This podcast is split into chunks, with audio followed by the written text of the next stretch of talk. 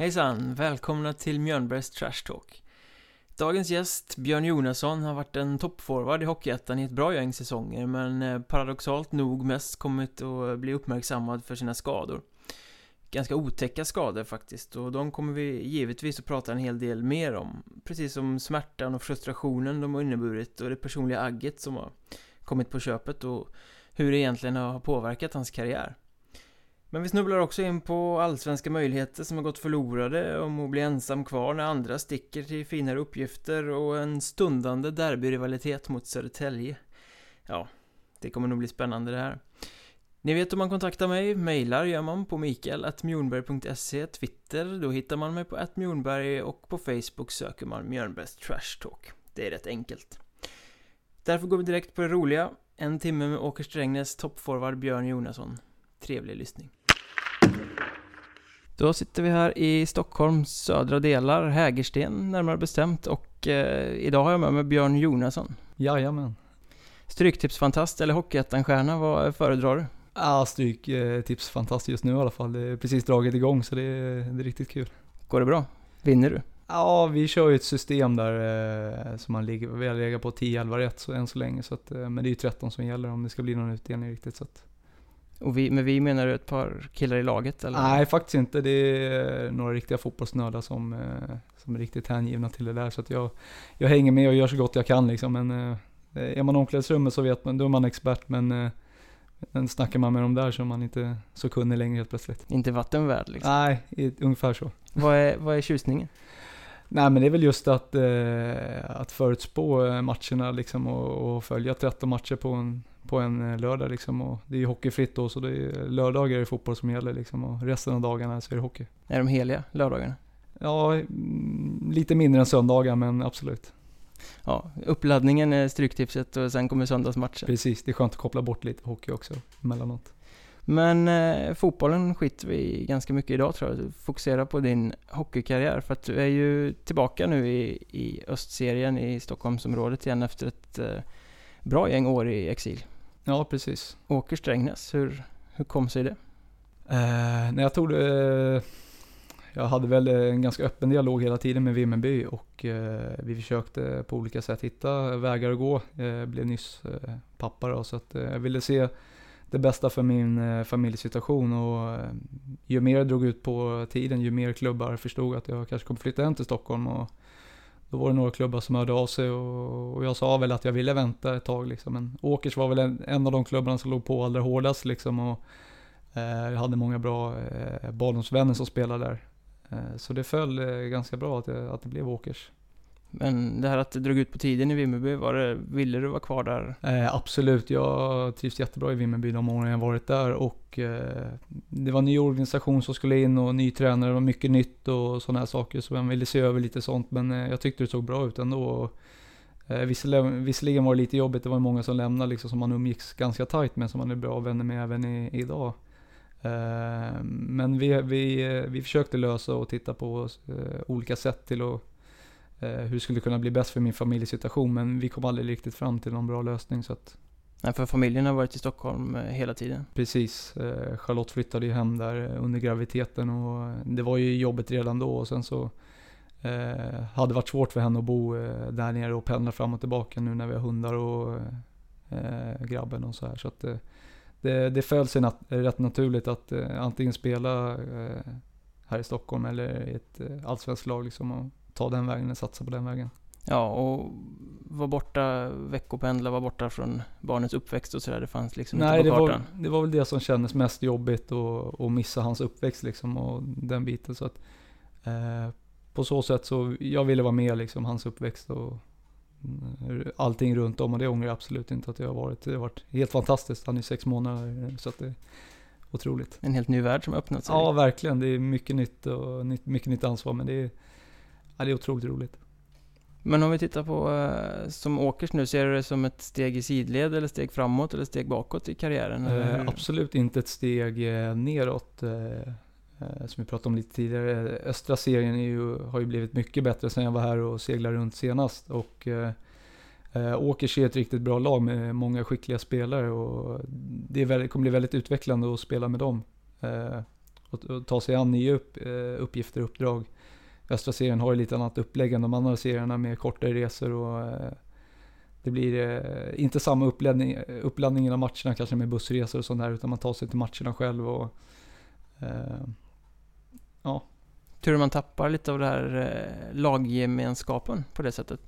Eh, det tror jag inte faktiskt. Eh, många bor ju nära varandra eh, med både familj och vänner eh, Eh, på ett helt annat sätt och man kanske inte umgås lika mycket på varandra som man gör i andra orter där många är ditflyttade. Och, Eh, men eh, jag tycker Åkers-Strängnäs har otroligt bra lagsammanhållning. Eh, och många är ju därifrån Åkers. Så många av oss som är här från Stockholm, vi umgicks ju och sen har vi smält in med den gruppen. Liksom, så att det, det, det, känns, det känns som en bra lagsammanhållning så jag tror inte det... Hur långt är det att pendla? Sex mil har jag enkelresa, alltså 12 mil blir det om dagen. Ja, det är väl ganska överkomligt. Ja, precis. Det, det tar en 40 minuter utan trafik sådär, så att det, det är helt okej. Okay. Men det är ju samma sak som om du skulle åka till norra sidan av, av Stockholm egentligen. Jo, men precis. Det är kanske närmare, men eh, sitter man i de där köerna, ni som känner Stockholm, så är det, då kan man sitta flera timmar. Då får man lyssna på många poddar. Men ja, det lär det bli. Då får du öka intervjuare tänkte jag säga. Men du säger att det var rätt många klubbar i Stockholm som hörde av sig och sådär när de fick lite feeling för att du skulle ja, var... komma hem och... Fanns det någon som inte gjorde det liksom? Det borde ju vara tjänstefel. Ja, men några, några hörde ju inte av sig såklart. Eh, men eh, det var väl några gamla division, division 2-klubbar idag som har varit gamla division 1-klubbar som trodde jag skulle trappa ner helt och ringde och tjatade och där var det ju nej direkt liksom. Division 2, det, det, det kommer dröja bra många år eh, känner jag. Utan, men det var några klubbar som, som hörde av sig och visade in, sitt intresse. Moderklubben Huddinge? Eh, vi hade kontakt med Huddinge men eh, de valde att tacka nej faktiskt. De, eh, de kände att de ville satsa ungt och hungrigt och... Inte på gamla gubbar? Inte som... på gamla gubbar, precis. 27 år gammal eller 27 år ung? Ja, ungefär. Ung säger väl jag fortfarande så det lär bli det. Men din, du siktar vidare liksom i karriären med Åkersträngnäs här eller ser du det som en eh, anhalt på vägen mot något större om man säger eh, Vi har väl kanske inte de eh, ambitioner som många andra division 1-lag har att kliva upp i seriesystemet. Eh, det är en liten ort och eh, en liten ideell förening som många jobbar stenhårt och drar i alla trådar runt om. Så jag tror inte de eh, riktigt har tanken på att gå upp. Däremot skulle vi gå upp så alla dagar i veckan skulle de tacka ja självklart.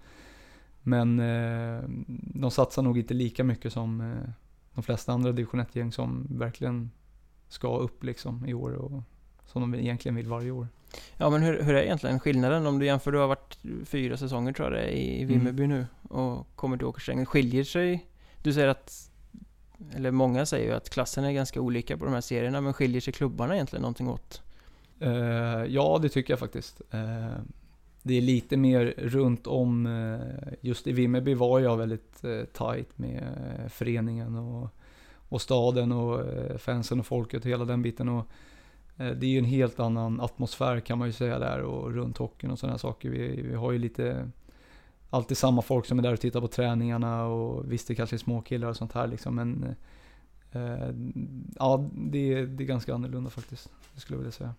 Känner, eller blir man mer anonym i i Åkersträngnäs kan man Absolut, säga. det blir man.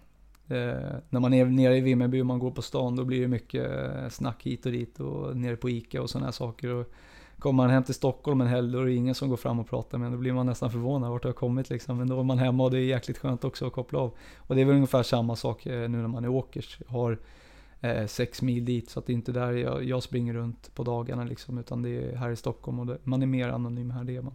Är det skönt eller dåligt? Mm, på, äh, på, på sätt och vis är det ju skönt men äh, det var ju otroligt roligt att gå runt och snacka liksom. Jag är väl en pratkvarn mer eller mindre. Och, äh, kommer det alltid fram någon som vill snacka hockey då vill inte jag den som tackar nej kanske utan jag står där en fem minuter extra och, och pratar just för att ja, jag, jag kan tänka mig om jag hade varit i samma situation så hade jag velat gå fram och prata liksom. Så det är lite så.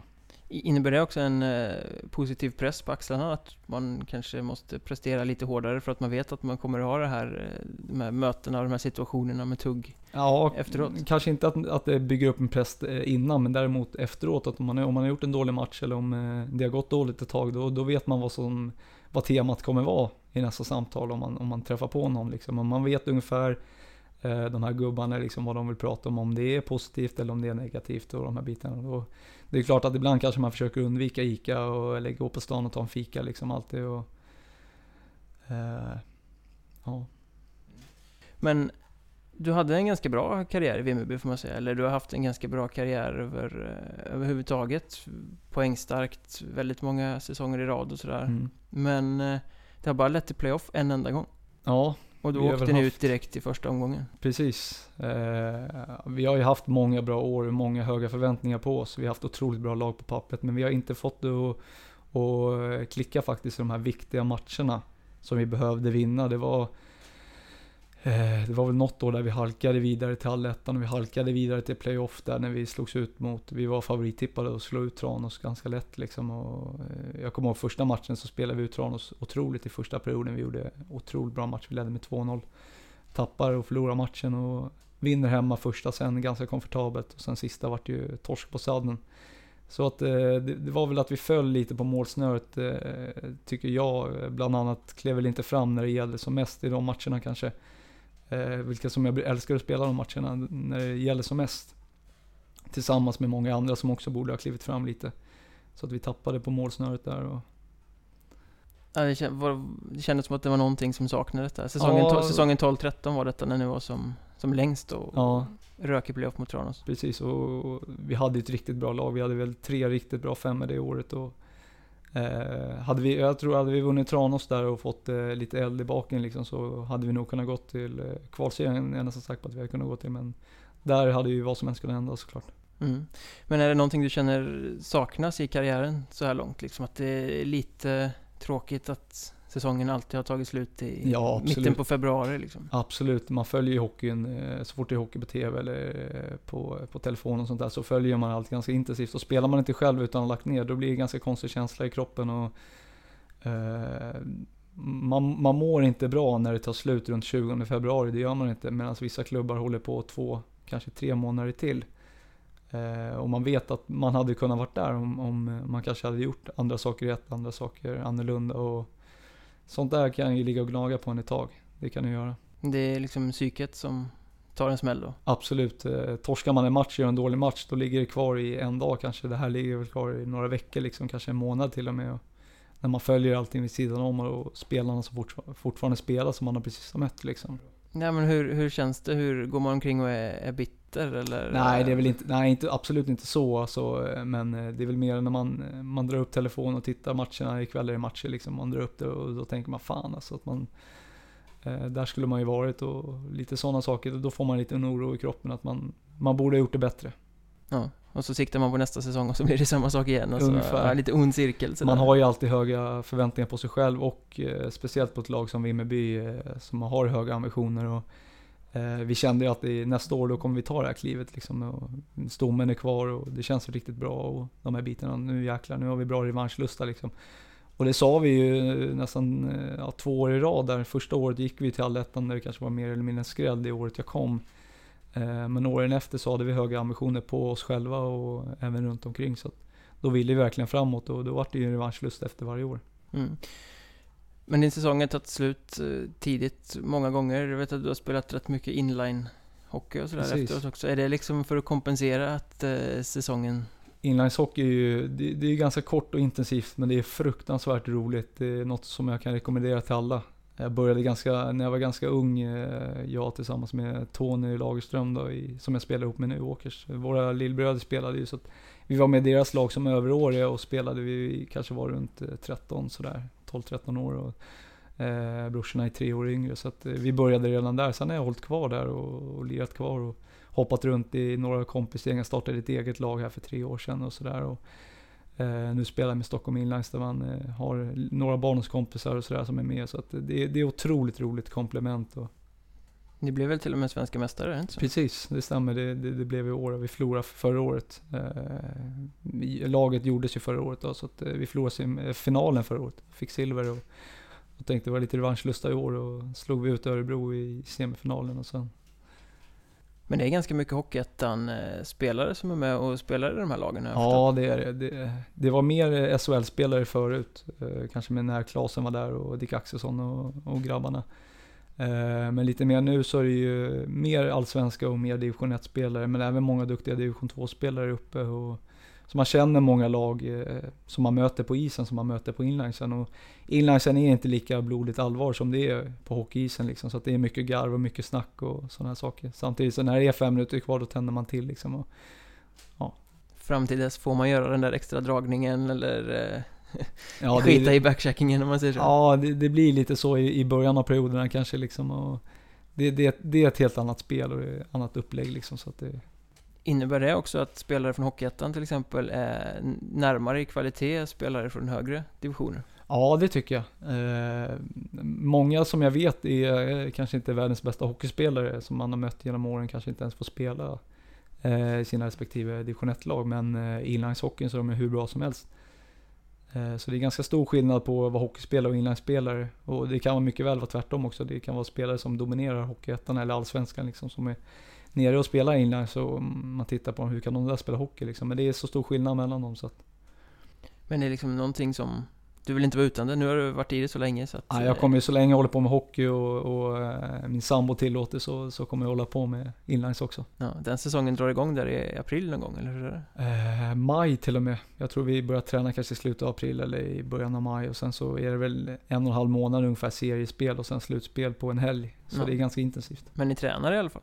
Vi tränar en, en, en, gång i veckan. Ja, det är inte bara ploj och matcher Nej, där precis. man åker och garvar liksom. Nej, precis. Men det är inte direkt övningar utan det är två mål från början. Och, så det är en riktigt, det är en riktigt rolig hobbygrej det är. Samtidigt som det byggs upp till allvar när, när det är SM som det handlar om. Liksom. Ja, ett sätt att lyfta, lyfta fram lusten i idrotten på något sätt. Ja, verkligen. Det är det. Men vi backar tillbaka till din nya klubb här, Åker. Eh, det går ju rätt mycket eh, klyschor om Åker i Hockeyettan överhuvudtaget.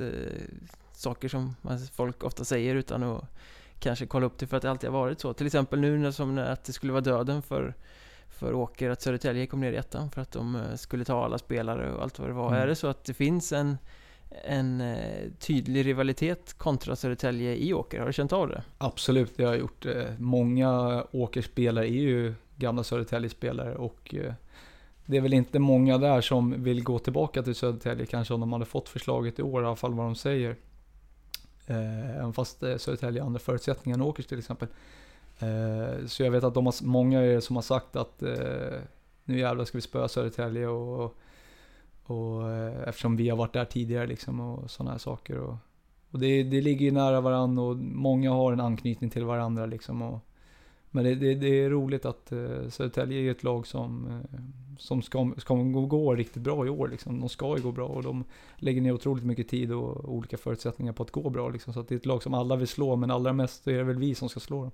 I alla fall vill slå dem. Ja. Är det ett agg mot Södertälje eller är det mer den här rivaliteten, haha, jag vill slå mitt gamla lag? Jag tror att det kan vara lite både och. Det finns mycket som eh, har hänt i tidigare år tror jag, som, eh, som jag inte vet så mycket om, som inte så många heller andra vet så mycket om, men många sitter på det själva. Så, här, så att, eh, jag tror att det är mycket sånt spelar också, men själv, självklart är det rivaliteten. Och det blir lite så för mig också, kommer jag till Åkers då är det bara att rätta sig in i ledet och hänga med på den här rivaliteten som är mellan klubbarna. Men det är ju lite det här släkten är värst som man säger, att men, har du har du ratat en spelare en gång så är det den värsta fienden du kan ha på isen sen kanske. Så är det ju, absolut. Och eh, det är ju ofta då eh, bra killar vill bevisa att motsatsen liksom, varför ratar du mig? Utan då vill man ju bevisa att man borde varit kvar eller om det har varit så liksom. Så att... Dras du med i det här eller smittar det av sig på? Ja men det gör det ju. Eh, absolut, det blir ju att man, man hänger med liksom, man hänger med i snacket liksom, eh, mer eller mindre, fast man är kanske lite okunnig om vad som har hänt eller den här rivaliteten. Man vet ju om, eh, innan Södertälje åkte ner och Nyköping var kvar i ettan så var det en jäkla rivalitet däremellan och vissa spelare som hade gått emellan och, och då var ju det derbyt som var, som var kanske det största i hockey i division 1 östra då. Eh, men i år så är det ingen tvekan om vilket som är största derbyhetsen. Nej, det är stormatchen. Ja, precis. Jag tror också att det, det är väl mer en, en, eh, en eh, derby, ja, stor match liksom, än, än någon eh, hetsmatch liksom och sådana saker som man har varit med om tidigare år i Vimmerby till exempel. Ja, då tänker du på derbyrivalitet mot Västervik? Precis, det stämmer. Den är ganska och, intensiv. Ja, den är, det, jag tror inte Åkers och Södertälje kommer i närheten av den rivaliteten. Södertälje var aldrig intresserade av att ta dit dig. Jag menar, de har ju värvat varenda poängstark spelare som finns i hela ettan känns det som. Ja, jag vet inte. Jag hade lite lätt kontakt med Södertälje ganska sent eh, på säsongen och då hade de ju redan 17 eh, forwards i truppen. Eh, så det kändes ju mindre aktuellt då också att kanske komma till en klubb och få mindre speltid. Och vi kom liksom ingenstans i våra förhandlingar eller någonting utan det var bara vi skulle höras av och sen så hörde väl ingen mer hörde ingen av sig liksom, så båda var väl mindre intresserade för det, för det tillfället. Så det kanske hade varit annorlunda om jag hade hört av mig tidigare eller om de hade hört av sig tidigare. Då man kunnat tagit det annorlunda liksom. Men jag är, som det känns nu så känns det väldigt bra med Åker. Så att. Det är roligt att tillhöra underdogen också. Jo, precis. Och eh, det är inte många som tror på oss i år samtidigt som vi har ett riktigt, riktigt bra lag på pappret också. Så att, eh. är det verkligen så att ingen tror på er? Uh, ja, vi hade ju upptaktsträff här, eh, våran uh, coach kom tillbaka och han sa väl mer eller mindre att det var ingen som trodde på oss liksom och kanske tippat oss i mitten eller nedre halvan liksom. Men själva verket kommer vi vara i toppen och slåss liksom och det vet ju alla de där grabbarna som sitter i omklädningsrummet. Så att. Mm, det känns väl som uh, Åkers alltid är en, uh, kanske inte ett distinkt topplag men i alla fall en utmanare som finns med där och slåss kring kring strecket. Ja, precis. Det har väl varit mycket tidigare att vi har blandat och gett, eller Åkers har blandat och gett då. Eh, på grund av olika spelsystem och sådana saker. Och det är det som jag försökt att minska i år. Vi har två unga, unga hungriga tränare som har eh, sett den biten och försöker jobba på den biten och försöka höja lägstanivån som har varit rätt dålig tidigare. Men eh, kan vi höja den så och ha samma toppnivå så kan vi gå långt. Mm. Och då kommer vi vidare till nästa Åker Strängnäs-klyscha här, det vill säga att ni har inget försvar och ni har bara en massa offensivt skickliga spelare. Precis, och lite så är det ju. Vi, vi har våra främsta styrkor i eh, offensiven, men samtidigt så tycker jag att vi, eh, som i många andra östra lag, så har vi inte sämre eh, defensiva uppställning som de kanske. Men eh, eftersom våran offensiva uppställning eh, framstår så mycket så att så är det lätt att man glömmer den defensiva och, och den biten. Men eh, vi har jobbat hårt på det på träningarna och de här bitarna. Så att jag tror att eh, vi har tagit många steg redan eh, hittills. Och jag tror att det kommer dröja ett tag in i, i systemet också.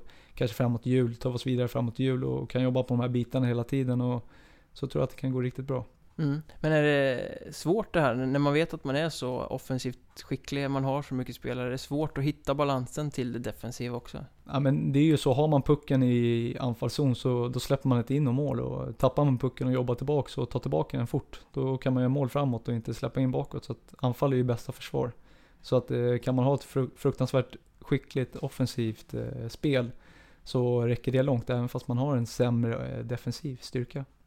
Känner du som kommer från Vimmerby då, där ni har spelat i en serie där ni kanske var tvungna att försvara er betydligt mer än vad Åkers kommer bli i många matcher i den här serien, att du får ta ett större ansvar som kommer in med och, och har både det här offensiva och det lite mer defensivt skolade i ja, även om du är en offensiv spelare i grunden givetvis. Absolut, jag var ju väl eh, tok-offensiv när jag kom till Vimmerby och Eh, Anders Bak och Thomas Sandlin som jag haft som eh, ledare har jobbat otroligt hårt med mig individuellt med mitt defensiva spel som jag har utvecklat otroligt mycket.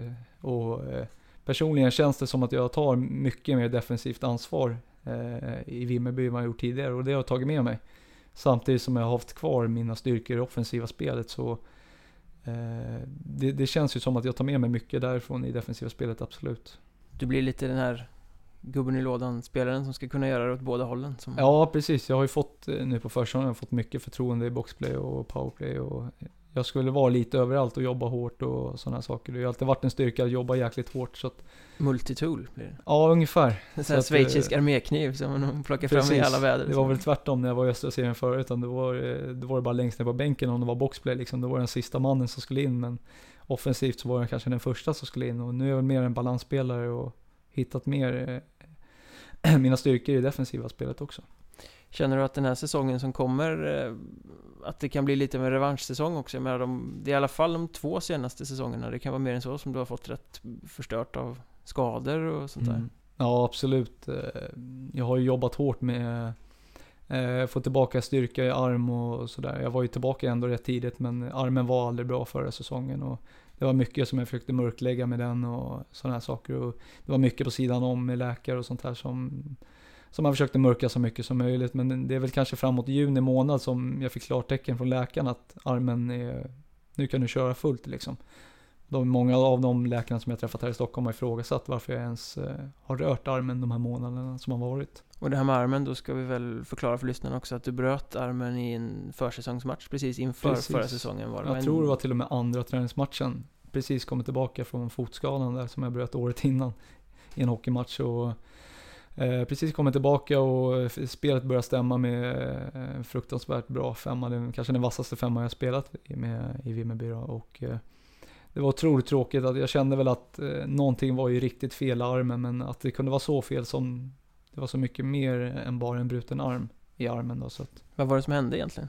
Eh, nej, det var väl en eh, skott från backen som styrdes ner i hörnet och jag var först ner och skulle vända uppåt, lira upp mot back som fick en klubba mellan skridskorna och flög väl en meter i ganska hög fart in i sargen och på något sätt har jag försökt ta emot mig med skydda ansiktet med armen och den fick ju ta all, all smäll och all stryk. Det gick ju väldigt fort liksom så jag kommer inte ihåg exakt men det är ju väl ungefär så det har hänt och jag kände ju direkt liksom att eh, någonting är riktigt fel i armen liksom och jag frågade, jag tror det var Klasen som var eh, domare i den matchen. Jag frågade han, är den av? Då sa han, nej men det går inte att se. Då jag frågade två, tre gånger, är den av? Är den av?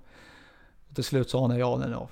Och då var det liksom, då brast det ut liksom att fan nu är man precis tillbaka och börjat jobba hårt igen och kommit igång liksom. Och, och så är det nästa smäll. Så det, det kändes väldigt ledsamt precis då när det hände. Det är som man vill lipa där på isen liksom. Ja, mer frustration liksom att eh, tillbaka på noll mer eller mindre börja med rehab igen, sitta på sidan om, stå och skrika i båset liksom. Mycket sånt, men samtidigt som armsmärtan var otroligt. Det är den största smärtan jag känt faktiskt. Ändå var du tillbaka så himla tidigt. Var det då eh, den här frustrationen kanske pushade på att du kom tillbaka alldeles för tidigt? Eller Ja, absolut, det var det ju. Eh, Jag tog väl av gipset eh, tidigare än beräknat och började med rehab ti- tidigare än beräknat. Och eh, började mycket med, jag och Thomas körde ju otroligt mycket egen, egen träning då på isen. Mycket skridskoteknik och de här bitarna. Då jag kunde ändå, jag, åkte, jag tror jag hade gipset kvar på armen när jag körde skridskoteknik med Thomas liksom. Och, så jag ville ju verkligen igång så snabbt som möjligt. Jag ville inte missa så mycket matcher liksom. Och, och det gick ju för fort den här gången liksom. Och med, med fotskadan så då gick det bättre än det här. Och nu hann den inte riktigt läka. Hur påverkade det ditt spel? Alltså, åkte du omkring och hade ont när du spelade eller var det vissa specifika grejer som du inte kunde göra eller? Ja, jag vet ju själv att eh, ta emot backhandpass när man har eh, eh, Eh, den nedre handen på andra sidan klubban, så då stack ju klubban iväg ibland och skottet var inte detsamma, tekniken var inte detsamma. Samtidigt som jag går in och in i en duell och bufflar och drar med armen, det var ju bara uteslutet liksom. Jag låg lite på kälke och hela, hela spelet, både psykiska och fysiska, varit väldigt påverkat. Så jag hamnade mycket i skymundan liksom och det var också frustrerande liksom, vad är det som händer liksom. Och, Mm, du är van att vara en ledande spelare och den som producerar och sen helt plötsligt så kan du inte göra dig själv rättvisa. Nej, precis. Och jag pratade ju med många om det här och många sa ju att men vi förstår ju läget och vi köper det. Men den enda som köp, inte köpte det här, det var ju jag själv. Och det är väl den enda som det betyder mest för att, att köpa läget. Utan jag köpte aldrig det här läget liksom och, och inte kunna bidra 100% på isen. Och det var ju otroligt frustrerande. Det slog dig aldrig tanken att kliva av, ta eh, tre, fyra veckor till borta från hockeyn för Det- att låta det läka? Ja, nej, det, det flög aldrig upp liksom. Det var, jag vet att det var många som sa det, ta det lugnt nu, börja inte, kör inte igång för tid liksom och sådana saker. Men jag vill ju pressa den här tiden så mycket som möjligt och vara tillbaka efter nio veckor då och spela första matchen. Men efter det så kände jag att det, det gick ju inte hundra, det gick inte bra liksom. Men försökte intala mig själv hela tiden att imorgon kommer det vara bättre, eller i övermorgon så blir det bättre och nästa match då släpper det här, de här bitarna. Jag försökte intala sig så mycket som möjligt men det gick väl nästan tvärtom. Det gjorde det ondare och ondare och körde med mer skydd och mer linder och testade olika saker liksom. Och det var mycket, mycket tänk på armen istället för fokusering på spelet i de lägena liksom, som man kanske hade behövt. Men nu var ju inte armen hel så all, all fokus hamnade ju där. Och när vi sitter här nu i eh, september, nästa säsong precis drar igång. Eh, tycker du att du är en idiot då? Eh, om, om jag blickar tillbaks eh, så tror jag inte att jag hade gjort annorlunda. Jag har en sån järnvilja liksom att jag, jag ska bara tillbaka liksom. Det, det, är inget, det är ingen som kan säga något annat. Eh, men absolut, hade jag varit, eh, ja, hade jag kunnat spola tillbaks bandet och eh, suttit här idag och kunnat gjort om det så hade jag nog väntat. Det hade jag gjort. Mm. Men har du bra läkkött? I... Det har jag, jag har fruktansvärt bra läkkött och tidigare år så har jag aldrig haft en spricka i, i eh, handen och som mest och känt mig lite som Superman i, när man flyger runt där på isen och på smällar liksom och jag tänker att ja, men jag kan inte bryta någonting. Och nu har de här skadorna kommit titt som tätt och då har man eh, blivit kallad att man ska börja dricka mjölk och glaslirare och det ena och det andra liksom helt plötsligt. Ja, du har samlat dina skador i en klump istället Precis, för... de kom på en och samma gång liksom och det är väl mer psyket som har tagit stryk liksom och man får gå upp därifrån liksom.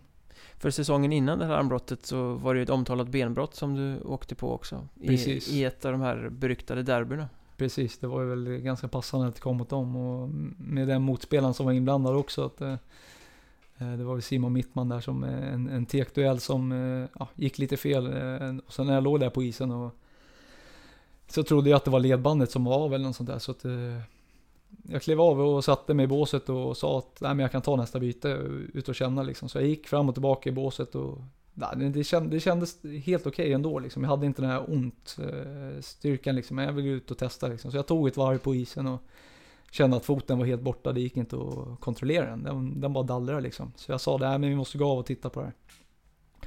Så jag gick av själv också och knottade på benet och fick eh, en linda runt foten. Han lindade hårt där, Mullan, vår materialare. Och så sa han, nej men jag kommer in om två minuter och tittar till det. Och så, den, då, då började smärtan komma och det började falla ner, adrenalinet började släppa och sådana saker. Och så när han kom in då sa han att jag var helt kritvit i hela ansiktet. Och han sa det, du måste in till sjukhuset direkt liksom. Och när vi kom in så sa ju hon det också att den, den här är jag av liksom. Det, det, du kommer få röntga liksom, men det här är jag av.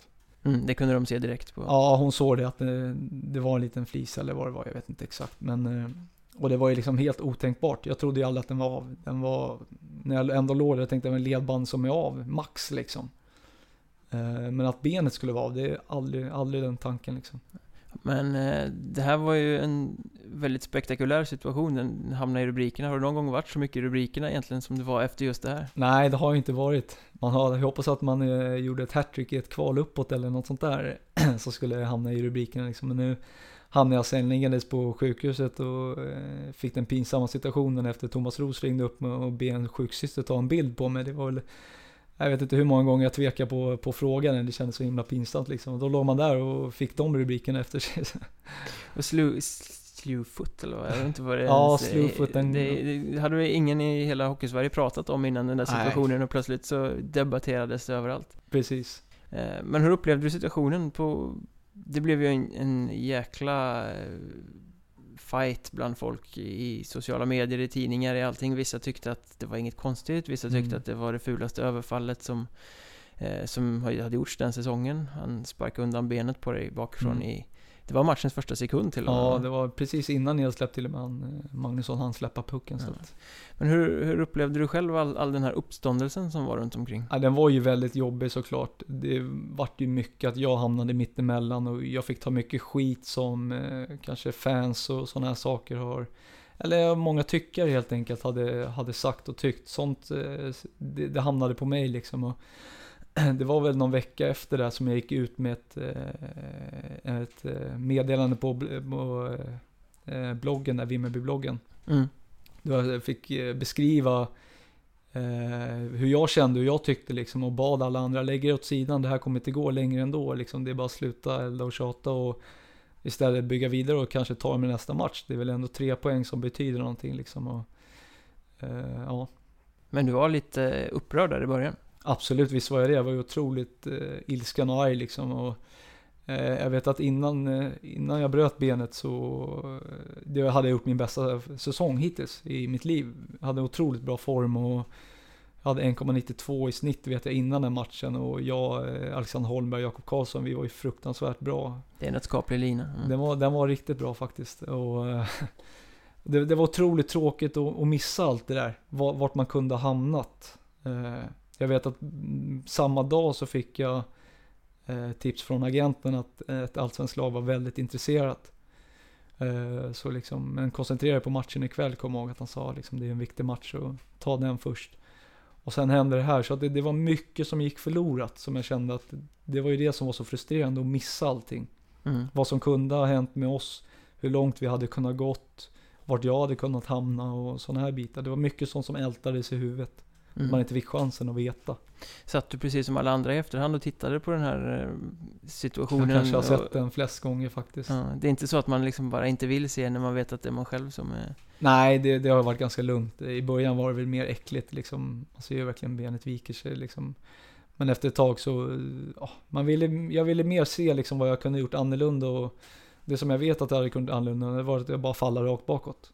Mm. Hade jag inte försökt stå, nu, nu försökte jag ju envis som man är stå upp på benet fast man fick den här smällen liksom och kanske hade, hade jag inte gjort det så kanske jag hade klarat mig bättre. Kanske slagit i huvudet jäkligt hårt och kanske varit i hjärnskakning på sin höjd.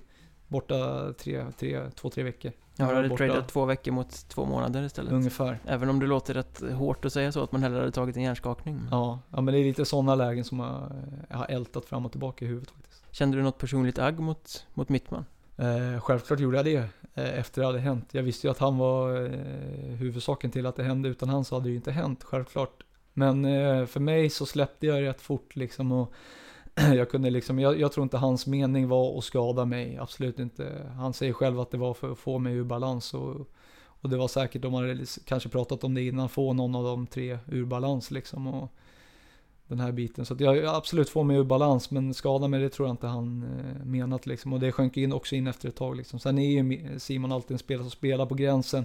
Han har gjort mycket idiotgrejer fram och tillbaka och sådana här saker. Så att, men samtidigt tillhör hans spelstil så att, mm, ja, köp läget liksom. Det var mm. lite så. Och du var lite medveten om att han är sån också, när, när du står i den situationen. Ja, ja precis. Det var väl inte att det kanske skulle hända någonting nu, men eh, jag vet att eh, skulle han få chansen att smälla med mitt på isen skulle han göra det. Men att han skulle göra det där kanske när jag var väldigt oförberedd, det trodde jag faktiskt inte.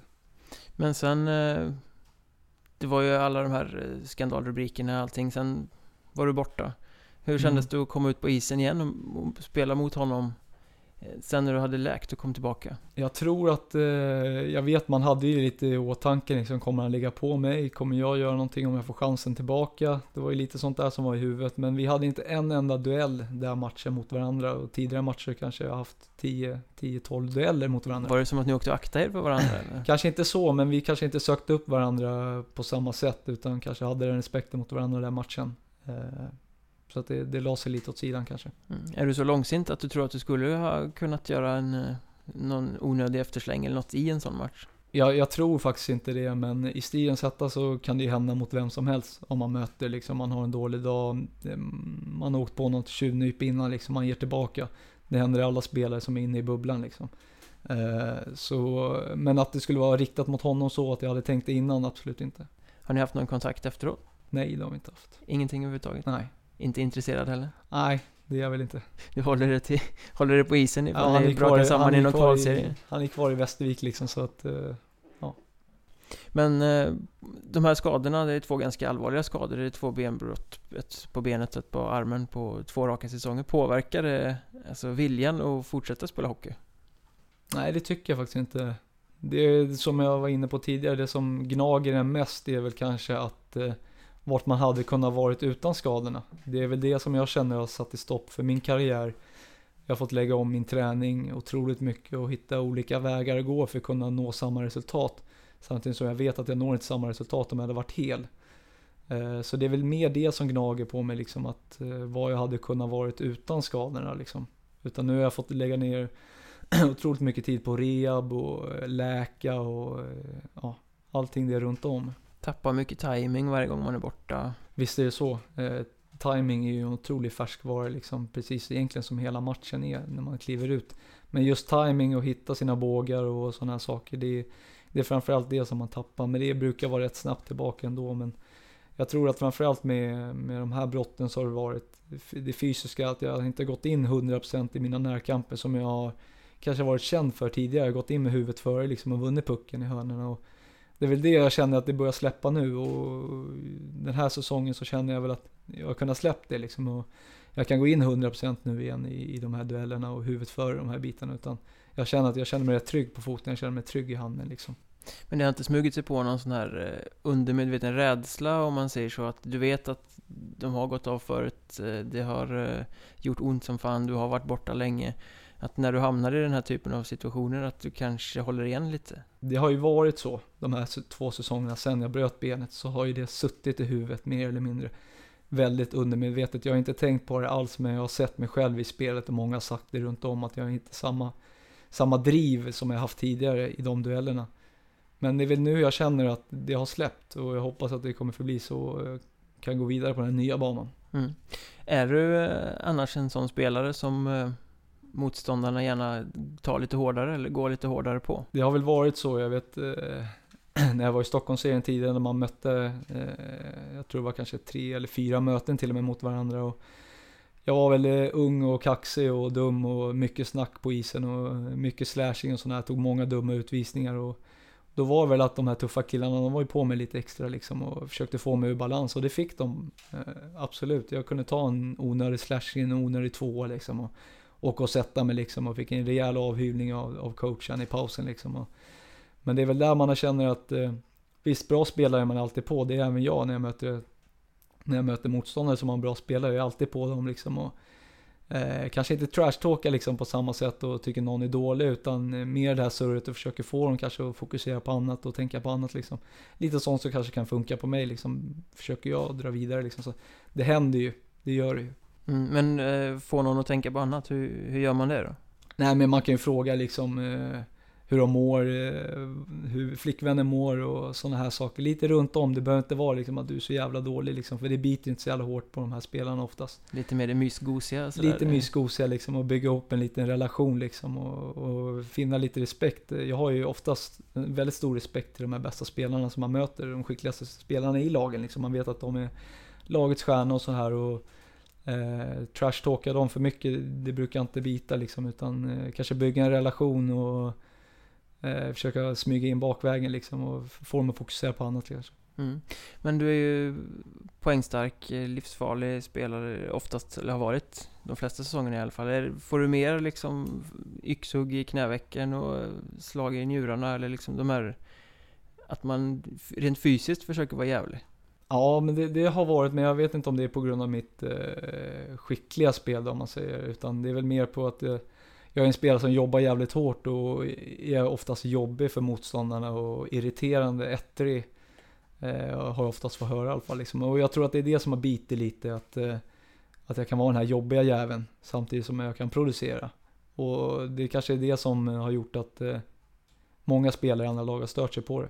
Mm. Och det är någonting som, eh, som jag blir starkare av. Får jag någon ur balans eller någon börjar munhugga från båset liksom. Och, för det händer nästan varje match, de står och skriker liksom. Och, att man är det ena och det andra och de här bitarna. Liksom. Och det, det byggs bara på energi liksom. Jag tycker det är bara kul och låt dem hålla på. Det, du är en måltavla redan när du går ut på isen? Lite så kan det, kan det vara liksom. Sen känner jag ju många, nästan känner, man har gjort liksom 8-9 år nu i division 1 och det är nästan i varje lag känner man någon spelare liksom. Så att eh, efteråt så är det ju bara roligt.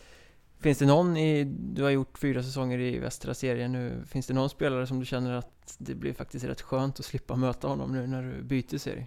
Alltså det finns ju alltid, kanske inte någon speciell spelare så kanske, men eh, framförallt ska det bli roligare med nya lag. Eh, även fast det kanske är gamla lag för mig liksom när jag har varit här sedan tidigare, men det är många nya spelare här och jag känner väl inte direkt att det är någon jag kommer sakna. Eh, eh, samtidigt så, ja det är väl de spelarna jag har spelat med tidigare år. Jag har spelat eh, tre, två, tre säsonger med, med samma spelare som har gått otroligt bra i mitt egna lag där i Vimmerby. Så det är väl de jag kommer sakna från den här serien. Motståndarna så jag inte, eh, bryr jag inte så mycket om. Vi snackade lite om, om derbyhetsen där och det här tugget. Jag kan tänka mig att det är betydligt mer tugg mellan till exempel Vimmerby och Västervik. Så exakt hur intensiv är den där rivaliteten. Jag menar, det är ju knappast någon slump att det är den matchen du bryter benet heller om Nej, vi ska, om vi ska hårdra det på det sättet. Nej men det är väl så här om, om eh, vi möter Västervik hemma eller borta på onsdag och vi är på torsdagsdagen och vi har match på söndag. Då är det mer snack om onsdagsmatchen än söndagsmatchen. Det brukar byggas på redan på stan och omklädningsrum och liksom nu närmar sig den här matchen och eh, liksom det spelar ingen roll hur matchen ser ut, det spelar ingen roll hur många tänder som ryker, utan det är tre poäng som ska med liksom. Och de här tre poängen läggs på ett separat konto mellan Västervik och Vimmerby. Och det är den eh, som i slutändan är egentligen det viktigaste liksom.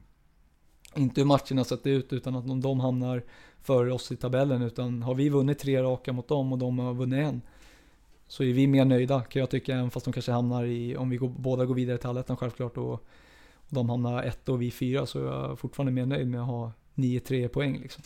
Mm, och det, är, det där liksom, även om inte du är, kommer därifrån från början, det där lär man sig ganska snabbt att det är så ja, det ska gå till. precis. Jag fick ju lära mig det väldigt tidigt liksom. Första åren när jag var uppe och spelade allettan, det var ju det året eh, de gick upp till ettan liksom och, många spelare från Vimmerby stack till eh, Västervik och det började byggas på liksom den här gamla rivaliteten som har varit och ja, är det så här det ska vara liksom? Okay, det var Georgsson och Hedblad och hela det följet ja, som, Kasselstrand tror jag gick dit också. Så att, eh, tre riktigt bra spelare som, som, som var bäst i Vimmerby det året kanske. Och, eh, som, som gick till eh, Västervik. Det var ett tungt tapp liksom. Men just den här rivaliteten som hade varit kanske i skymundan några år eftersom vi inte var i samma serie. Den började helt plötsligt brinna igen liksom. Blomstrade liksom. Den blomstrade det året. Och, det var ju otroligt roligt. Man tänkte ju liksom, ja men det här kommer ju vara något unikt att spela liksom. Men jag hade aldrig kunnat föreställt som det blev liksom. Den här eh, rivaliteten, att det var så stort. Det låter som du kommer sakna det. Det kommer jag absolut. Eh, kan jag få åka ner och lånas in de matcherna så gör jag det gärna. Ja, bli så här, eh, vad heter det, stafettdoktor fast stafetthockeyspelare ja, istället. Precis. Ja, men det är oftast de matcherna jag tycker är roligast att spela som bäst. Så att det... Ja, och publiken lever med och ja, har ja, hela det här trycket runt omkring. Precis. Du har alltid varit jävligt poängstark har vi sagt några gånger nu. Varför, varför är du det? Uh, nej, jag vet inte. Det är väl det bästa jag vet, uh, det är att göra mål. Uh, jag har varit så uh, sedan jag var liten liksom. Jag har alltid gjort mycket mål. Och när man var i hockeyskolan och de här bitarna, när man var yngre i pojklag, då, då var det att ta pucken och åka själv och, och göra mål. Liksom. Det var det enda som betydde någonting, att vinna matchen och göra mål. Och det har väl levt kvar lite. Jag har hamnat på rätt ställe vid rätt tillfälle och eh, kunna slå in en puck som dumper ner framför klubban på mig mer eller mindre. Samtidigt som att jag har jobbat hårt och vill hela tiden ha tillbaka pucken och vända spelet. Och det är väl mer det här spelsinnet som har utvecklats eh, framförallt på senior, även juniornivå självklart, men seniornivå som har eh, haft ett bra eh, vet du, huvud för spelet. Och, eh, det är väl där mycket poäng har kommit också, mycket assist. Och, en förståelse för eh, var du ska vara och hur du ska bete dig och Ja, lite där, liksom. så. Jag har också fått äran att spela med väldigt bra spelare under mina poängstarka år liksom. Så spelar man med en bra spelare som håller, som jag vet vart de är på isen, då, då kan jag slå en passning bakom ryggen och veta att de står där liksom. Och där har man ju fått många, kanske gratis assist på att man har slagit en pass bakom ryggen och vet att han ska stå där, så dunkar han in den liksom. Holmberg var ju eh, en sån spelare ungefär. Jag visste vart han var hela tiden på isen och kunde släppa den bakom ryggen. Eh, kanske tio gånger, nio gånger gick den fram och vart ett farligt läge och två gånger gjorde han mål. Så det var otroligt roligt att, att spela med den framförallt. Som gjorde mig väldigt stark, poängstark. Och visst, jag har varit det tidigare också och sprutat in poäng. Och, ja, hela, hela division 1-karriären egentligen? Ja, mer eller mindre. Men det har också varit att jag har spelat med bra spelare. Jag vet att eh, vi var i Nacka där under eh, Lechtalers ledning och spelade med Filip Norman som är i Huddinge nu. Och Anton Holm som är i Södertälje och vi var också en riktigt bra, vi hittade varandra också riktigt bra. Och poängen kom automatiskt liksom. Vi hade alltid bra, bra tryck och offensiv femma liksom. Och jag har alltid fått mycket förtroende och speltid och då ska man producera och det, ja, det har hänt. Men, men det kan ju inte bara vara andras förtjänst att eh, statistikraden ser ut som den gör. Nej, absolut Du måste ju inte. ha någon, någon form av eh, känsla för det. Jo, det är väl att man har en, den här eh, järnviljan liksom. Och, hata att förlora liksom. Det, det finns inget värre än att kliva av en match och ha förlorat liksom. Det spelar ingen roll i, i slutändan hur många poäng man har gjort, utan det handlar om att vinna. Och det är väl det som har tagit mig kanske, och gjort de här extra poängen och kunna avgöra många matcher. Eh, på grund av att fan, nu måste man ta i liksom. Nu jäklar, nu sista, sista spurten liksom. Och, och eh, lite, lite sådana saker, man har en jävla järnvilja och vilja vinna som har gjort att jag har gjort mycket poäng. Men eh, någonting som står ut här då, det är ju om vi tittar på senaste säsongen, sista säsongen i Vimmerby här, som du eh, plötsligt producerade väldigt mycket mindre än vad du har, har gjort tidigare. Var det armbrottet som låg bakom hela den här, eller fanns det något mer i det där som gjorde att det liksom inte funkade den säsongen? Ja, det var väl kanske en blandning, men jag var ju aldrig hel liksom. Jag kanske spelade på 60-70% av min kapacitet det året. Eh, eller den förra säsongen liksom. Och, Eh, samtidigt, så vi, det var väldigt turbulent. Vi hade ju våra stjärnor här som lämnade Vimmerby och klev uppåt i systemet. Och det satte sig också liksom att eh, jag var ju med i den, i den formationen liksom och alla var tagna utom jag. Det satte sig lite i huvudet också liksom. Och, visst, jag hade haft mitt armbrott och jag var inte fit for fight liksom, vilket många visste liksom. Och, men det satte sig också liksom, fan, de får ju gå vidare, jag vill också gå vidare, lite sådana här saker. Eh, så sånt satte sig i huvudet. Sen var det ju intensivt, mycket nya formationer, mycket spelare som gick där som jag sa. Eh, det kom några amerikanare och sådana här saker. Så att, eh, väldigt sprudlande säsong var det ju. Mycket fokus på annat än själva spelet. Mm. Det var mycket som hände runt omkring och sådär också. Visst var det det. Vi, de här skandalerna som säkerligen alla vet om. Liksom. Det, det spelade roll, men inte allt för stor, för stor roll. Och, ja, det, var, det var mycket av eh, blandat liksom. Mm.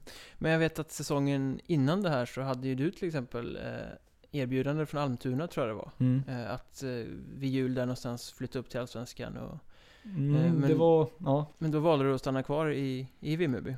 Ja Eh, precis, det var, jag vet att vi hade en turné där, vi åkte ner till Blekinge, hade Olofström på fredagen och Mörren på söndagen. Eh, och när vi satt i bussen jag, i Växjö, vi precis ätit, så ringde agenten och sa det att eh, ja, en viss spelare har lämnat Almtuna nu och de behöver en, eh, en producerande spelare och de är väldigt intresserade. Och, och- men då sa han, det, men, eller jag sa det att jag vill koncentrera mig på den här helgen, det är två matcher liksom och sen så tar vi ett snack på söndagen. Och man, man hann tänka väldigt mycket. Jag gjorde väl min sämsta match där den fredagen kanske och lite bättre på söndagen men eh, jag tror fönstret stängde där på torsdagen den veckan, eller om det var fredagen. Och eh, ju mer jag tänkte på det, ju mer ville jag bara låta det vara. Eh, jag, drog mig ifrån eh, ansvaret att ta ett beslut. Just för att slippa ta det här jobbiga beslutet. För många runt om pressade på att jag skulle ta flytten liksom. Och skulle gå till Almtuna liksom om, om jag verkligen fick den chansen liksom. Och, men vi gick aldrig så långt i kontraktsförhandlingar eller något sånt där. Utan jag, jag höll mig borta från det beslutet. Just för att slippa ta det. Och väldigt fek kan jag tänka idag liksom att eh, kanske stått på mig lite där. Och, Någon hade blivit besviken vilket beslut du än tog där. ja, jag visste aldrig vart det liksom men eh, Men när det här då, säsongen som gick, började hända när spelare efter spelare efter spelare gjorde ett helt annat beslut än vad du gjorde säsongen innan och istället för att stanna kvar flytta mm. iväg vid ungefär samma tidpunkt. Det måste ju på något sätt ha känts lite märkligt. Jo, det gjorde det ju. Att, eh, mm, visserligen så hade vi ju, eh, när den säsongen började, så upplägget som vi hade med det laget så var ju otroligt bra och du var ju otroligt nöjd att jag hade stannat. Jag tänkte tillbaka till det redan då. Sen självklart när alla spelare hade gått och sådana här saker, då kanske man hade tagit den chansen liksom. Och, eh, jag vet att, eh, jag ska inte säga att de inte visade hjärta. Jakob Karlsson har ju varit på gång många gånger och klev uppåt och Ja, han gjorde väl samma, samtidigt som du hade Almtuna så hade väl han Karlskrona eller något Precis. där som han valde att stanna kvar. Ja, där han fick han ju väl- till och med kontraktsförslag på bordet som han tackade nej till. Så han gick ännu längre i den förhandlingen liksom. Eh, så eh, absolut, jag hade också tagit det och gått liksom. Och Jesper Eriksen, Kalle Ackered som gick eh, nya i klubben, får chansen högre upp. Det är ju bara att kliva liksom. Eh, och Holma han gick ju väldigt sent. Hans kontrakt för nästa år var ju klart där lite tidigare. Men eh, han klev ju där lite sent när de fick några skador där. Runt jul tror jag att det var. Och det var då man kände att man var, man var lite ensam. De, eh, jag kände mig absolut inte sviken liksom. De hade gjort helt rätt val. Men ändå att man hamnar lite i skymundan. Man hamnar lite ensam liksom på vad som vi hade kunnat varit. Kände du att fan varför tog jag inte det här förra året? Ja, just då kände jag då. Eh, att det kanske, att jag kanske kunde tagit det och Sen vet jag inte om jag hade fått vara kvar eh, året efter, det vet jag ju inte liksom. Men, eh, men det är klart att än idag så kan man ju titta tillbaka, skulle jag gjort någonting annorlunda, skulle jag gått och sådana här saker. Jag har väl fått fler förslag liksom och sådana saker som man också tänker tillbaka på, skulle jag tagit, skulle jag inte. Och, Jo, för jag vet ju det, du har ju haft ögonen på Allsvenskan. Det är ju ingen hemlighet att det är dit du vill och att det är det du har siktat på. Och det är ju rätt många allsvenska lag som har haft ögonen mm. på dig också genom de här åren. Jag menar, du har spelat framträdande i Vimmerby och du hamnar ju på radarn av, Mm. av den anledningen. Så varför har det liksom aldrig hänt? Jag vet faktiskt inte exakt varför. Jag känner väl, eh, jag har haft de här skadorna vid fel till, tillfälle i min, min karriär då. Eh, sen eh, fotledsskadan, eh, eller benbrottet där så har jag aldrig varit 100 i, eh, procent och känner väl kanske inte att jag är värd den chansen heller. Även fast man har haft, eh, jag var väldigt nära Oskarshamn där när fönstret stängde förra året. Och det sket sig eh, bara några timmar innan fönstret stängde. Eh, Men samtidigt så kanske jag inte hade varit redo det året heller liksom och klivit upp. Fanns det någon spelare i Vimmerby som inte var nära en allsvensk klubb Nej, den det var säsongen? väl de flesta. De, jag vet inte varför de ville rycka från oss, om det fanns någon baktanke där eller någonting. Jag vet inte, men det var många som var på gång. Ja, det var väldigt många. Jag tycker att det var, var det fyra eller fem som gick och sen så Ja. för varje spelare man pratar med så kommer det fram en ny sån här historia om att eh, ja, men jag hade också Ja, förslag det på bordet. ryktades i alla fall. En hel del. Men har du någon eh, klausul i, i nuvarande kontrakt ifall det skulle dyka upp liknande situationer? Ja, det har jag. Jag har ju eh, allsvensk klausul, eller uppåt i seriesystemet om det skulle vara så att SHL skulle höra av sig liksom. Eh, och det känner jag personligen är väldigt viktigt när man inte spelar i ett lag som har de högsta ambitionerna att kliva upp. Liksom. Många andra lag kanske hade köpt läget och, och stänga av den här klausulen liksom, om de verkligen strävade på att gå uppåt till allsvenskan. Men Åkers är kanske mer nöjda och, och liksom, det är mer bonus om vi går till kvalserien och sådana här saker. Och, eh, då känner jag att det är väldigt viktigt att få in klausul, det tycker jag. Så att jag har ett mål att sträva efter. Jag känner att jag har många år kvar. Eh, jag är i god, god eh, fysisk form och sådana här saker. Så att eh, jag har många år kvar att spela hockey. Så att jag har inte stängt den möjligheten att kliva uppåt. Och skulle jag ta bort en klausul i kontraktet skulle jag stänga av mycket av viljan och, och kliva uppåt och möjligheten framförallt. Ja, det känns som att då skulle kanske motivationen tryta på ett annat sätt. Du tar inte den här extra träningen eller Nej, precis, visst den extra backcheckingen. Eller? Nej, precis. Och det känns som att varje match nu är väldigt viktig det kan alltid vara någon som står och tittar på sidan och sådana här saker. Och, och jag vet, gör jag en bra match vid rätt tillfälle och får ett erbjudande och inte kan gå, då skulle jag inte förlåta mig själv. Nej, då skulle det bli ännu en sån här frustrerande grej. Som Precis. Du, du kanske inte behöver fler sådana nu Nej, på ett par år. Men... Det skulle ligga kvar och gnaga i huvudet det också. Men känns ettan som bakgården eller hur ser du på, på serienivån som, som sådan? Alltså, division 1 är ju hela hockeysveriges bakgård. Eh, vi tränar ju lika mycket som, eh, kanske inte SHL, men eh, i mån allsvenskan och samtidigt som lönerna inte är i närheten. Och lägga ner åtta timmar eller nio timmar på jobb och sen åka iväg och träna lika mycket som ett allsvenskt lag mer eller mindre. Så är det ju otroligt bakgård och många som strävar att gå uppåt, precis som det är i allsvenskan. De vill ha det som heltidssport och sådana här saker. Och ettan har ju blivit bättre och bättre och seriesystemet eh, som det är nu är ju bättre också med mindre lag, färre serier. Så det blir ännu mer seriösa. Samtidigt så är inte den ekonomiska biten godare för det. Och eh, de här lagen som eh, hela tiden måste ha en hel trupp som jobbar på sidan om och sådana saker. Och det tar mycket på krafterna. Samtidigt som man tränar, som jag säger, som ett allsvenskt lag. Mm, men det känns väl ändå som att, eh, eller jag kan uppleva det från sidan av så här, som att både media och även agenter och så har lite bättre koll på ettan idag än vad om vi backar fem år eller något sånt där. Så att du har större chans att faktiskt ta dig längre upp i absolut. systemet genom att spela i ett framträdande lag i ettan. Ja, absolut. Och det är ju en blandning på att ettan har blivit bättre samtidigt som det här med webbsändningar, eh, Hockeyettan, eh, de här bloggarna, bland annat du, många andra dragskott och de här otroligt intresse runt Hockeyettan som har gjort att det, det har blivit större det blir otroligt mycket större än det var eh, tidigare år. Och det är mycket sånt som byggs upp. Det får upp ögonen och eh, det är mycket lättare att hålla koll på spelare än det var för många år sedan. Och mycket har med det att göra också samtidigt som serien har blivit otroligt mycket bättre än vad det var. Mm. Känner du att du har blivit typecastad eller vad man ska säga som en ettan-spelare? Ja, men det tycker jag. Jag är väl en eh, typisk eh, division 1-spelare som gör en 8-9 säsonger nu och halkar kvar på den här nivån. Känner du att du är en mm, liksom, profil i serien på det sättet? Som att du är en eh, herre som folk känner till även i, i när ni åker på bortamatcher till exempel, som att motståndarpubliken vet vem du är och häcklar dig för att eh, de är lite rädda för att du ska sänka favoritlaget? Ja, nej, det vet jag faktiskt inte om, om det är så stort. Eh, ja, det, det kanske är mer saker man får höra på, det är inget som man tänker på, eller något som jag har tänkt på heller riktigt, men många som gör en säsong, gör många, flera säsonger framförallt i samma lag eller runt om och utstår på ett annat sätt. De får sig en liten profilstatus, det får de ju liksom. Och, och eh, man känner till den spelaren när det gäller Hockeyettan och det gäller ju nästan alla serier man, man tittar på. Så att, eh, men det är väl en, en kul grej om de kan känna igen mig för, för någonting liksom. Hellre ökänd än okänd. Ja men är det viktigt för dig att synas? Nej, det tycker jag inte. Jag syns ju hellre i eh, kanske protokollet och i eh, vinnarspalten än, än eh, att någon känner igen mig på läktaren. Eller att du får en fin rubrik för att du har gjort något snyggt kanske? Ja, ja precis. Det vore ju det bästa liksom, istället för att ligga på sjukhus eller något sånt där.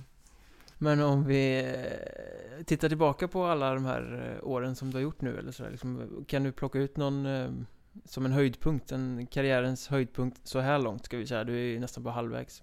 Jo, men det kan jag väl göra. Vi, eh, det var väl kanske ett av mina derbyn där. Jag tror det var första derbyt på bortaplan mot just Västervik. Eh, det var väl när vi hade spelat otroligt bra den matchen. Eh, och jag gjorde väl ett mål där som väldigt billigt. Jag la in den från, från kanten och den gick väl hela vägen in i powerplay. Liksom. En isare tror jag var till och med. Och vände, vi hade publiken precis bakom och, och vände mig om och åkte mot dem liksom och gjorde min vanliga målgest.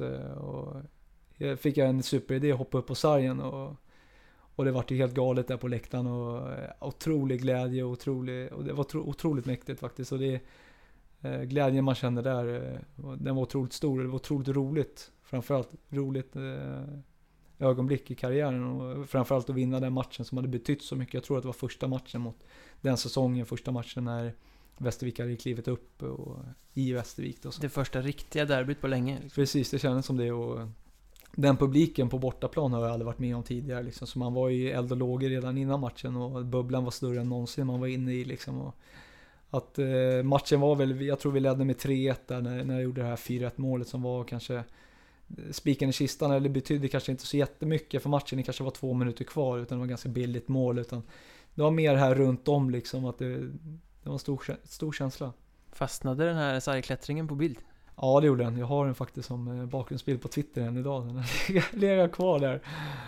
Så jag känner mig, eh, det känns roligt. Det vart ju mycket snack om just den här sargklättringen och jag vart mycket hånad av motståndarna och sån här och eh, fans och Samtidigt som mina egna fans älskade liksom och blivit kallad det ena och andra att jag klättrar på sarg och sådana här saker. Och det är ju ett roligt. Det är så det ska vara, man ska vara lite, dela folk i två läger, då har man ju gjort något bra. Exakt. Borde välja, välja rätt sida. Var det din bästa match också? Nej, det tror jag inte. Eh, det kanske var en annan match mot Västervik faktiskt när, när jag lirade ihop med den här supertrion då med eh, Holmberg och Jacke Karlsson så hade vi Henrik Tång och Oskar Karlsson på backen. Och då hade vi totalt lekstuga där någon match på bortaplan och eh, vi öste in mål. Jag tror vi gjorde fyra mål den matchen. Och alla, alla fem var inblandade i målen utan det var, det var klapp, klapp liksom. Och det, det är kanske den bästa matchen jag har gjort tror jag hela mitt liv. Mm. Som du liksom tänker på än idag liksom? Ja, ja precis. Och jag kommer ihåg det. Jacke Karlsson, han är inte den som eh, kanske sitter och kollar på videos eller tar upp något eh, skrytmoment liksom. Men han höll på att älta där, fy fan vad snygga mål vi gjorde liksom. Och det, det tillhör inte vanligheten att han får ur sig de orden så att... Eh... Du kunde ni slå er lite för bröstet? Ja, ja, men det var lite så. Man levde på det där ett tag, det gjorde man faktiskt. Eh, finns det några hallar sådär i, i ettan som du tycker är skönare att spela i än andra? Där det liksom alltid ramlar in för dig? Ja, det är det ju. Det är, det är ofta, jag har ju alltid samma plats. Eh, det är ju mycket skrockfull, mycket ritualer för mig och sådana saker. Så jag brukar alltid sitta på samma platser på bortamatcherna. Och, eh, man vet att den här matchen här gick det ju bra sist och här brukar det gå bra och lite sådana saker. Så mycket sånt har man ju med sig. Man tror att det är mycket skrock liksom. Man, äh, men det ska ju gå bra här nu, koppla av lite, det kommer gå bra liksom. Sådana saker.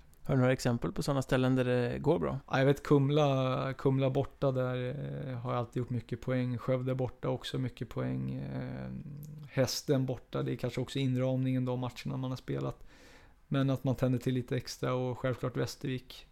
Det, ja. Du måste ju vara den enda spelaren i världshistorien som gillar att åka till Kumla och spela. Ja, faktiskt. Det är nog inte många som gör det. Det är väl gles hemmapublik och de har ett magiskt intro när 200 sitter och klappar händerna. Och Ja, det, det, det är kul faktiskt. Och det är svinkallt i hallen, så man ja, måste ju ha med sig 15 långkalsonger och tre handskar och... Ja visst, och det, skjuter man i plexit så ekar ju en timme efteråt liksom. Men det, det, det har alltid gått bra där och det är väl det man tar med sig, man tittar inte så mycket runt om. Och, eh, en annan som sitter i ett varmt bås tänker inte så mycket på han som sitter där i hörnet och fryser med vantar och halsduk liksom. Ja men det är så inne i sitt liksom. Men känner du också det, nu är det en ny serie sådär med Åkers Blir det nya ritualer i nya hallar eller känner du det mesta sen din tid med Nacka och MB? Nej, alltså jag tar väl med mig, inte, kanske inte eh, att jag har en ritual just för den här hallen utan det är mycket sånt som, eh, som jag gör inför varje match oavsett vart jag är. Som jag tar med mig och mycket, mycket som uppvärmning, uh, mycket för att hitta fokus, komma in i bubblan och uh, förbereda kroppen på nu är det match, nu gäller det att förbereda sig, nu gäller det liksom att veta vad som komma skall. Mycket sånt som jag försöker förbereda mig själv på. Det, det gör jag mer för att det är bekvämt. Jag tror inte att det skulle hända någonting om man inte skulle göra det, utan det är mer en bekväm känsla att mm, komma in i modet och hitta bubblan. Hitta sin rytm, liksom om man, Precis. Om man säger så. Ja. Men du sa tidigare att eh, det blir en rivalitet mellan Södertälje och Åkers, att det är lite derby sådär. Kan du utlova en sargklättring ifall du skulle sudden-avgöra borta mot SSK här framme Jag vet inte om eh, Åkers har samma eh, bortaklack kanske som Vimmerby hade i de matcherna så att Men... Eh, Södertälje har nog definitivt en ganska Söder- stor hemmaklack som du kan provocera. Men det vet jag inte om man skulle bli så omtyckt om man hoppade upp på den sargen och klättrade och jublade med dem direkt. Utan där kanske gäller att visa respekt såklart. Men eh, finns det en liten åkersklack där på plats så, så eh, då kan jag utlova en sargklättring vid ett avgörande. Det låter bra. Tack. Då får vi hoppas att det blir en, en bra säsong för dig. Ja, tack ska du ha. Kul att du ville vara med. Tack själv.